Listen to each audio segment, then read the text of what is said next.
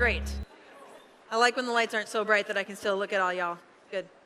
Well, uh, we're going to start a new conversation today, and I'm really excited about it. It's something we're super passionate about here in our community. So let's pray and we'll jump right in together. Father, Son, and Holy Spirit, we thank you for the promise of your presence, that you are a God who is with us. That as we sung about earlier, you're a God who's there in the valleys, in the mountaintops, and the mundane, and everything in between. And God, today, as we talk about how you are with us in every space that we step into in our lives. God, I pray that that would just be real to us today. And we pray for this school, God. We're so grateful for the, the opportunity that we have to worship here in this public school. What a gift that it is. And so thank you for this opportunity. And God, please bless the school, the faculty, the staff, the students. We want to see this place flourish, God. We want students to be able to learn and to be able to, to step into all of their potential, God.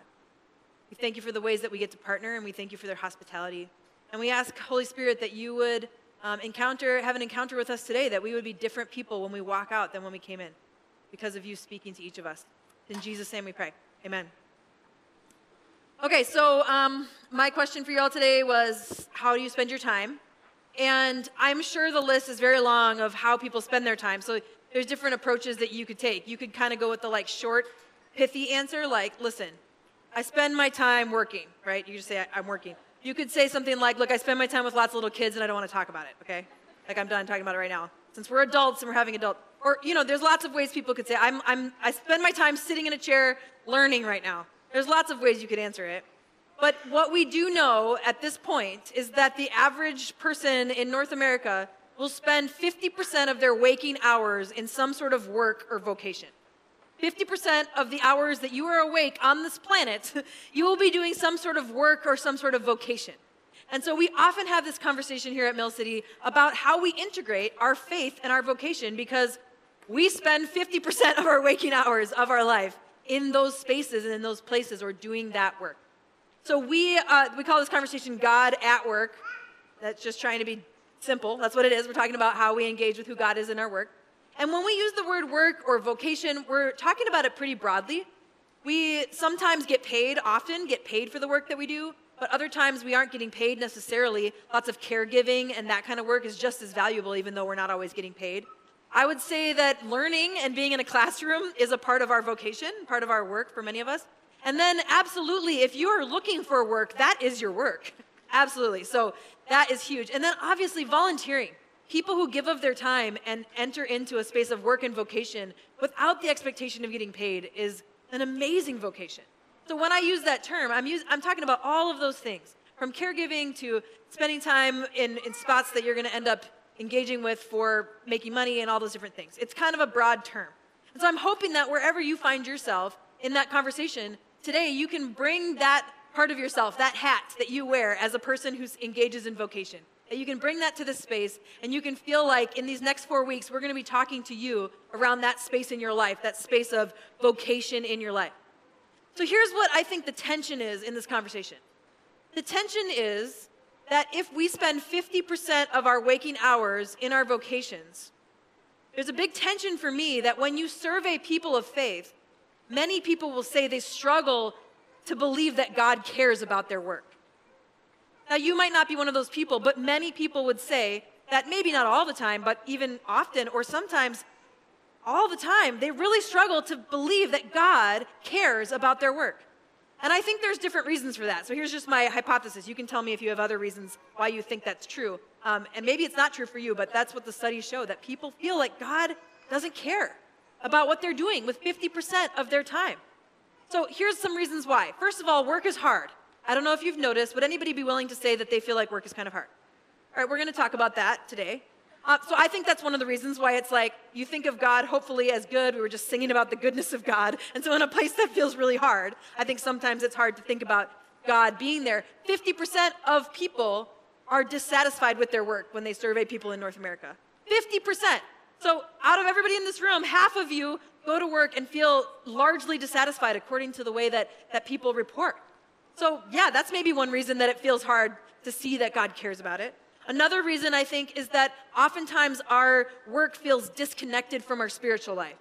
And there's a main reason for that. You might have heard me talk about it before. And that is what I call the false dichotomy of the sacred, the sacred and secular divide. The false dichotomy of the sacred and secular divide. You hear people sometimes say something like, oh, that's a secular workplace or that's a secular spot, and then a church is a sacred spot or a Bible study is a sacred spot. That's not real. I just want to put that out there once again. Because everything is sacred if God's presence is able to be engaged with in those spaces. Are there some places that are desecrated or places where it feels like God is very absent? Yes. But that's different than saying when I walk out of these worship services and into the street outside that I have now entered into a secular space. God is Lord of all. God is Lord of every space, and God is Lord of our workplaces. And so the sec- secular sacred divide is a false dichotomy. You know, I think you've heard me talk about this a lot, how easy it is for us to have dualistic thinking and think there's only sacred and only secular, there's only this, there's only that. That is a huge barrier for us in seeing God in our work. Even some of us who do work that might be labeled as Christian work, it sometimes feels like we're in a secular space, quote unquote. Okay, so then finally, I think the reason that some people feel like it's hard to see that God cares about their work is that the, the, work that they do, the organization that they work for, it feels like it's not connected to God or connected to faith in any way. And I want to just go out on a limb and say, actually, it's kind of a confession. I think I've looked into this enough. The reason that people feel like their work doesn't matter to God and isn't connected to God is because of people like me. It's because of people who have the opportunity to talk about who God is and fail to connect that reality with what people are doing with 50% of their life. We do this in a lot of different ways, and I'm just going to confess that to you. We do that by getting up on stages and commissioning people as missionaries and pastors, but not commissioning people into their vocations and workplaces. And at Mill City, we really try to do that, but it probably feels like you've experienced a lot more of one thing than the other. I think sometimes we've set up what I call a false hierarchy of the, the work that is the most important. So I don't think this is true, but when people like me are often talking about work, we tend to say, well, there's ministry up here and, and being a pastor or a missionary, and then the helping professions. I mean, everybody's hierarchy might be different because it's false, but and then there's the helping professions, and then education, and then there's the people who are business is there, or maybe we, you know, where do we put business? I don't know. And then like, wait, I mean, you just totally get the shaft if you're in the hospitality industry. I just do not think that's how God looks at it. But that's the way it's often communicated. And I want to be someone who says to you all that I, am sorry if people like me have communicated to you that the work that you're doing is something that God doesn't care about, or that there's certain types of work that God cares about more. Because God cares about you, God loves you, and God loves you as a person who is doing the work that you do. Even if you don't love that work at that time, God cares about that. And so, my mission today is to help you to, to connect with this idea that God cares about your work. We're going to talk about how, today, I want to talk about how your work has inherent kingdom value, meaning God inherently cares about all of the work that you're doing because God cares about you. And even if you're in that 50% who are dissatisfied with your work, I want to say that God cares about that. And also, if you're that person who's like, listen, Pastor Steph, I've got, let me tell you what I do. It really is something that God does not care about, trust me. Even you. It's my mission today to try to prove to you that God does care. So I've kind of got my work cut out for me this morning.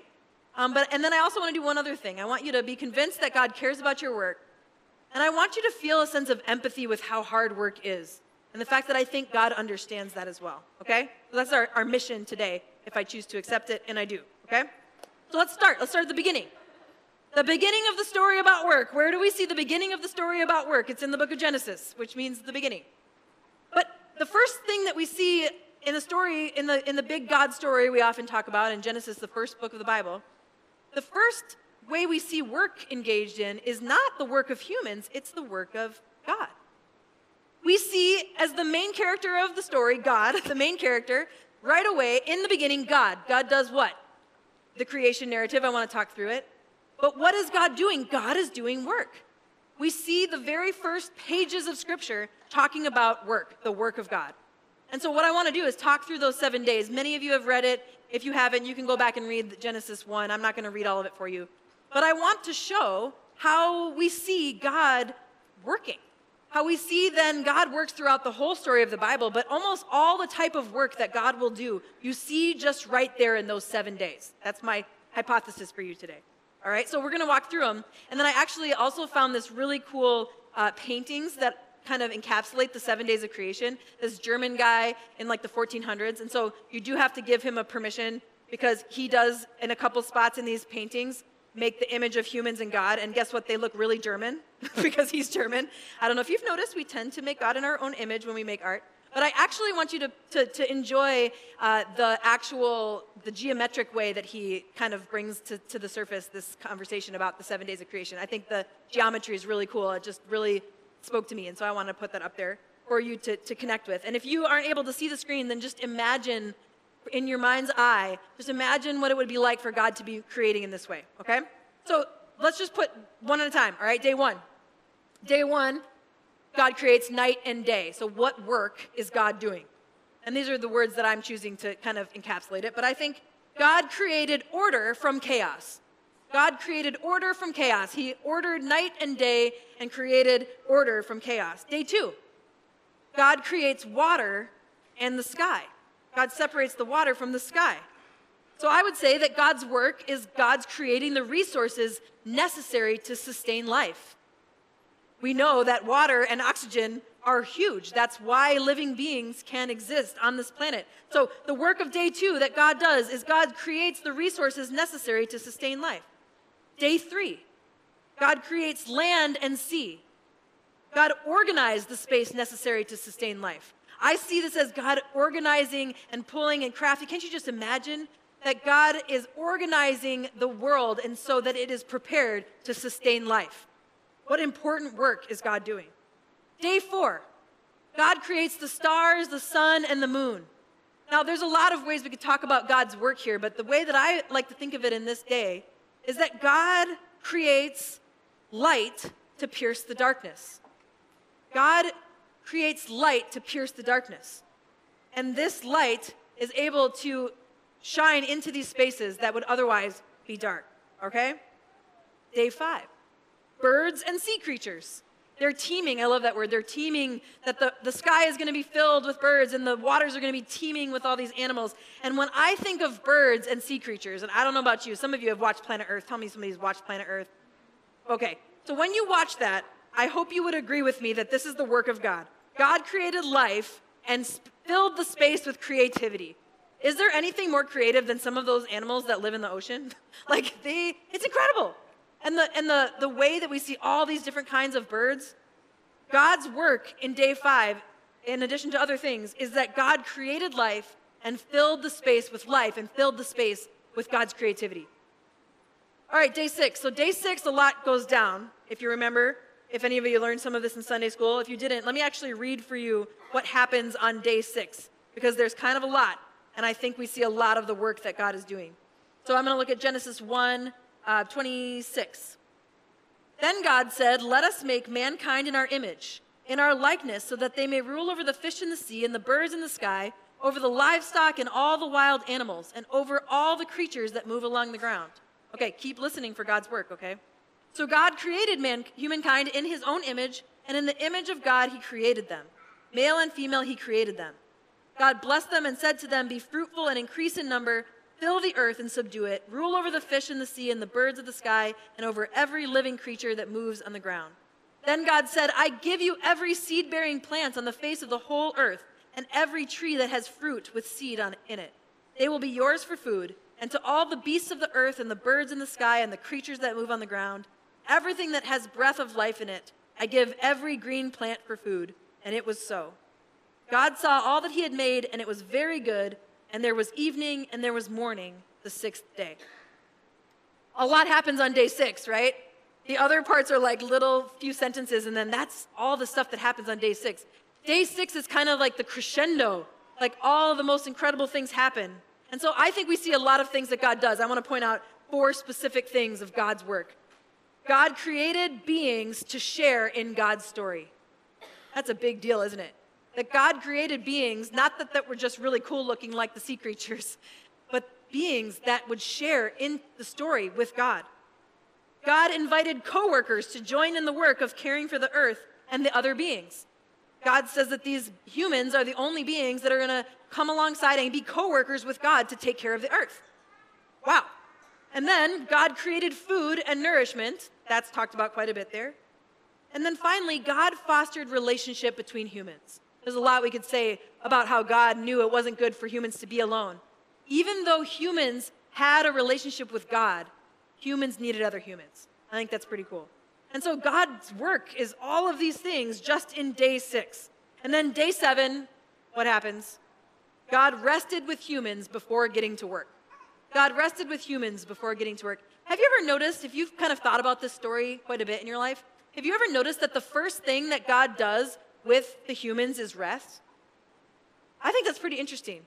I think it's pretty interesting to think about the fact that God describes these humans as coworkers and then says, All right, coworkers, the first thing we're going to do is rest, and then we'll get to work. How interesting would it be if we thought of our week starting with the days we had off? You know what I'm saying? Like we start with rest and then we end with work. I think that would be a total, totally interesting thing for us to think about if our work week actually began like it does here in this story. Because as soon as that day is over, day seven, that day of rest, God's like, let's get to work. We're going to work together. And so God is creating work as good. Doesn't everything that you hear here sound pretty positive? I hope that it does because God said this is very good. That's a good thing. That's a good sign. God creates these coworkers and says, let's go do this work together. But there's something really critical that we need to make sure we don't blow past right here, okay? If you look at, at Genesis 1 26 and 27, this might be something you've thought about before. Then God said, Let us make humankind in our image. So the Trinitarian God is saying, Let's make humans in our image. And then it go down to verse 27. So God created humankind in his own image. In the image of God, he created them. He created them male and female, it says. So this is kind of a big deal. Have you heard us talk about this idea that we're made in God's image? I feel like we might say that, but it's kind of like, well, what do we mean by that? And we could talk about that for a long time. But let me just give you a few thoughts. I think when we say that we're made in God's image, we're saying that humans resemble God's likeness. That's one of the things we're saying. That humans are created to do similar things to God. I think we're created, and we, and, and the, a phrase we might use is we image God. So the, the likeness of God is seen through humans, even though we are not God. So we image God. So we image God and that we're created for community because God exists in community, Father, Son, and Spirit, and we we have to exist in community. That's part of what makes us image God. We image God in that we're created good. That was really clear in the story, wasn't it? We are created good. Do humans sometimes do evil things? Absolutely. Every one of us has. But that doesn't mean we weren't created good and for good. In that way, we image God. We are created in God's image that we're the only beings of all that was described that are invited to co work with God. That's what makes us imaging God. But here's what's the most important thing I want you to hang on to today. And that is that we image God in that we were created to do the same type of work that God does. We were created to do the same type of work that God does. And so I made a list based off of those seven days of all the things that God did of how that might be seen in the work that we do. So I want you to think about your main vocation right now, the main thing that you do with your time. And as we go through these things, I want you to see if at least one, maybe multiple, of the ways that God works, that we see God entering into work, is the way that you work and the work that you do every single day. And if you can't find yourself on this list, then I was trying to figure out what I could do for you. I don't have any dollars because I don't have cash, but I will write you like an endorsement on LinkedIn. Because if, if your work does not fit in this, then we need to write you an endorsement on LinkedIn, okay? We'll get everybody to do it. All right, so, so let's look at this list. Let's look at this list. How does your work image God's? I hope you hear this all reflected in what we just talked about in those seven days of creation. Does your work bring organization from chaos? Does it sustain or produce resources for the flourishing of life? Organize spaces necessary or helpful for the flourishing of life? Help bring light to dark places and experiences in the world? Does your work bring life, care for life, or sustain life? Does your work bring beauty and or creativity? Is your work part of telling or sharing stories, the way that we see God starting off this story with humans? Does your work help people learn and receive resources for fully living into their story? Does it help people understand their purpose and story or God's story? Does your work help people overcome barriers to fully living their story? I know a lot of people that do that kind of work. Does your work support or lead coworkers in your line of work? Whether they're a part of your company or other companies. Do you support or lead coworkers in your line of work? Do you offer food or nourishment to people through your work? Does your work foster relationships or foster communication between humans with other humans or with humans and God? And then the last one I have does your work help people rest or help to create spaces for people to recreate? That's what recreate comes from, right? We recreational. It's recreating, it's giving us new life, it's life giving, recreate. So I hope you can see some of your work checking some of these boxes. Some of you are like, I want you to write me an endorsement, so I'm going to try to tell you that it doesn't fit, but I'm going to give you some examples. So I, thought, I thought this week, what are some people's uh, vocations, people that I ran into this week, and how would they check boxes on this list? of how they work in ways that image God's work, the way that they are made in God's image. So the first one I put was a barista. We'll just put them up here. I think I put some check marks. So I love my barista because my life would literally fall apart without this human. Um, so I would say sustaining or producing resources for the flourishing of my life, that's for sure. Organizing spaces that help flourishing life. Uh, telling or sharing stories. I hear a lot of stories from my barista, which is just personally my barista. Helping people overcome barriers to fully living their story. Is that not what caffeine does? It does for me. Offering food or nourishment, helping people rest or spaces to recreate. Okay. All right, what's the next one that I put up there? Okay, an investment manager. So I was on the phone with my investment manager this week. I struggle with numbers. And so this person helps me bring organization from chaos. Okay, this is exactly what many people, in my opinion, who work with numbers are doing. They are bringing organization from chaos. Uh, he's helping me learn and receive resources to fully live out my story helping people understand their purpose or their, or their story and God's story. I've told my investment manager we want to be generous, help us figure out how to do this, and helping people overcome barriers to fully living their story. Would anyone else agree that dealing with money is a barrier for you sometimes in fully living your story? Okay, not just me. All right, well, that's part of it for us. Okay, what's the next one?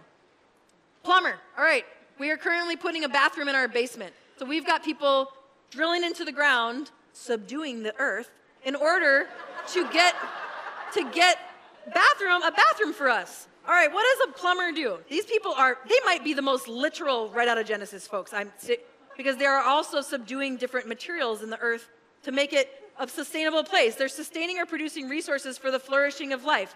You need that bathroom to do what it needs to do, my friends.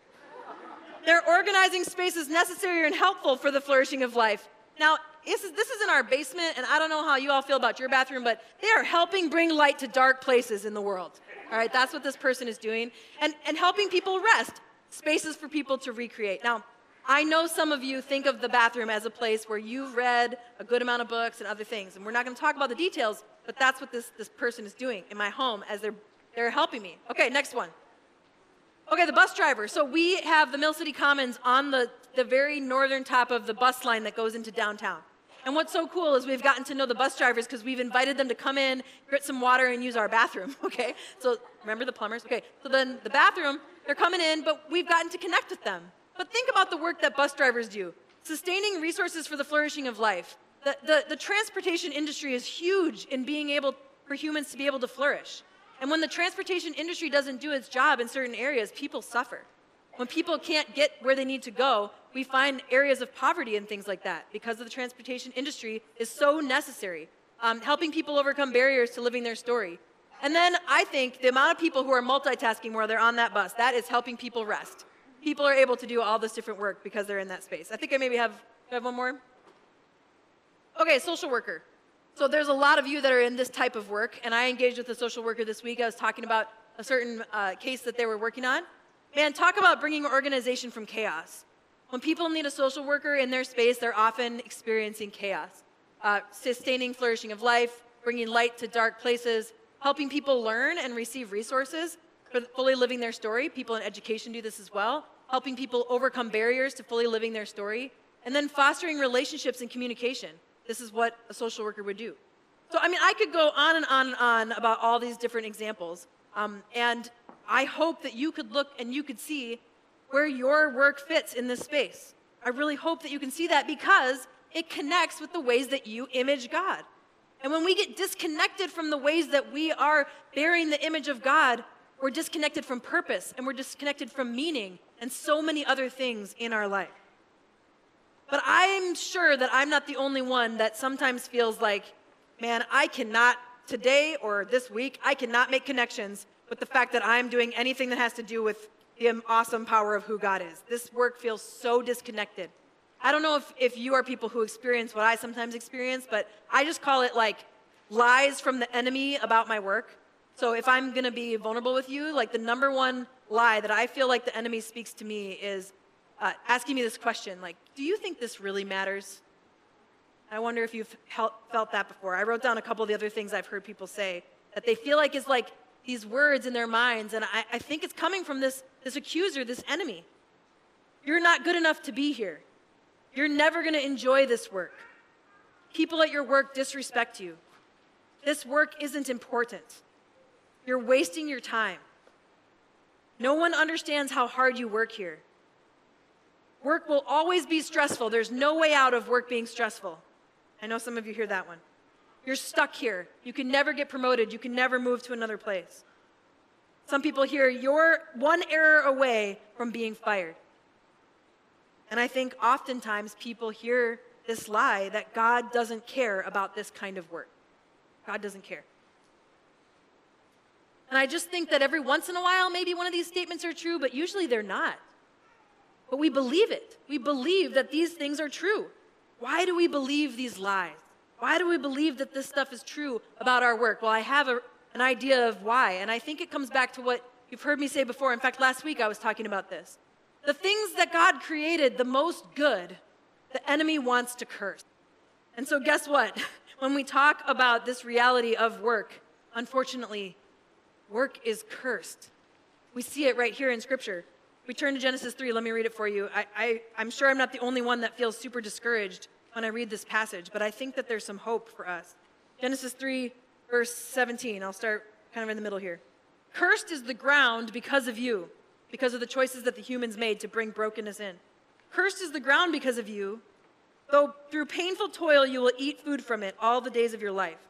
It will produce thorns and thistles for you, and you will eat the plants of the field. By the sweat of your brow you will eat your food until you return to the ground, since from it you were taken, for dust you are, and to dust you will return. So work is actually cursed. The very first vocation to subdue the earth, to care for the earth, you see is cursed. And in my opinion, every other vocation since then has been cursed. But just like anything else that brokenness curses, we get to be a part of reversing the curse. We get to be a part of reversing the curse. No matter what industry we're in, even if you're like, this is not the job I hope to be in in a few years, it doesn't matter.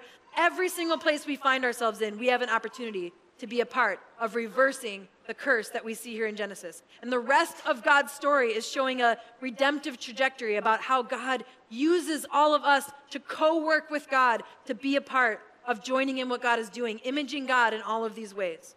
So, in these next few weeks, this is what we're going to talk about the ways in which we can engage with God in our work. And in so doing, we are reversing the curse that we see happen in Genesis when brokenness gets into all of those spaces that we find ourselves in. So, in the next few weeks, we're going to talk about that. There's a class going on right now called God at Work that Patrick Weiss is teaching. He said that people can still sneak in next week if they want to, which is awesome. Talking about this, if you're just like, listen, this doesn't apply to me, I'm like, it does. Me and Patrick will convince you that it does, that God cares about your work. But here's just, uh, I'm going to give you like five little tips and then we'll, we'll, we'll end. But the rest of these weeks are going to be talking about how we can do this. So here's just some takeaways for you today. I think if we're going to reverse the curse, the first thing is to intentionally reorient yourself towards embracing the way your work images God in these ways that we just talked about. How does the work that you do every day bear the image of the Creator God and all the work that God does? You know, the number one thing that people say is the rating of job satisfaction is meaning and purpose. And I believe that if we can connect the fact that God created us to be people who work the way that God works, that can help us in that area. The second thing that people say is most important for job satisfaction is who you work with. It's your coworkers. And so I think that's a great second tip. That we would see other people in our work as valuable enough humans to build relationships with them. Now, for some of you, you're like, yeah, I already have good relationships with my coworkers. But some of us, we kind of give people like really stiff boundaries, don't we? But there's an opportunity there to say, even though these people might be really different than me, believe different things, look different, talk different, who knows? That we can reverse the curse by seeing the work that we do as an opportunity to engage in flourishing relationships with other people. I think the third thing is not to ignore those lies, all those lies that we just talked about, because I know I'm not the only one that hears those things. So don't ignore them, but determine what the actual truth is and figure out who those truth tellers are in your life. Who can remind you of the truth about who you are and the identity that you were created in God's image to do good works that God created for you to do? So, who are those truth tellers? The fourth thing would be don't buy into the sneaky ways that the curse tries to take works goodness. We'll talk more about this later. The, the curse tries to take the goodness away from work. Here's some ways that I think it does that. Uh, people hearing this truth that work is more important than, than people and the relationships in your life. That's going to steal away the goodness of work. People often have these sneaky thoughts about how we don't really need to rest from our work. The idea that we don't really need to rest from our work steals the goodness away from, from work and what was created for. How about the fact that it might always be best to take a promotion?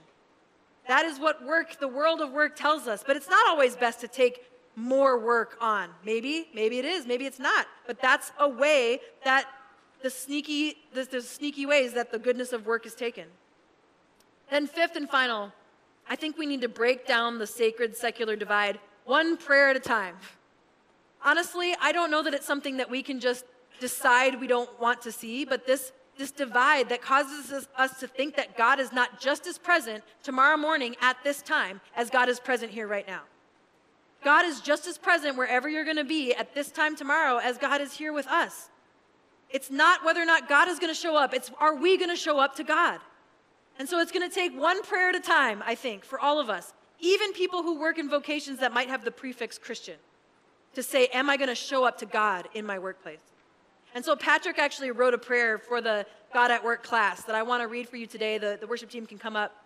And, and I actually have some little cards that have on one side the prayer and then on the other side, those little check boxes. So you can go home and, and decide if you can trick me into writing you a, a profile thing on your LinkedIn. But all those little boxes are on one side and the prayer is on the other. Because I think this is a prayer that one day at a time we could pray. Put it in your visor, put it on your mirror, somewhere before you head into work, whether that's working in your own home or somewhere else, that we can pray this prayer together. So I just want to close by reading this prayer that Patrick wrote for us. Lord Jesus, as I enter this workplace, I acknowledge your presence is with me. I speak your peace, your grace, and your perfect order into the atmosphere of my workplace. I desire to bear your image as I engage in the tasks of this day. I acknowledge your lordship over all that will be spoken, thought, decided, and accomplished in this day. Lord Jesus, I thank you for the gifts and skills you've given to me. I do not take them lightly, but commit to using them responsibly and well. Give me a fresh supply of truth as I do my job today. Bless my creativity, my ideas, and my energy so that even my smallest task may bring you honor. Lord, when I'm confused, guide me. When I'm weary, energize me. Lord, when I'm burned out, infuse me with the light of your Holy Spirit. May the work I do and the way I do it bring hope, life, and courage to the workplace. And Lord, even in this day's most stressful moments, may I rest in you. In the name of Jesus, I pray. Amen.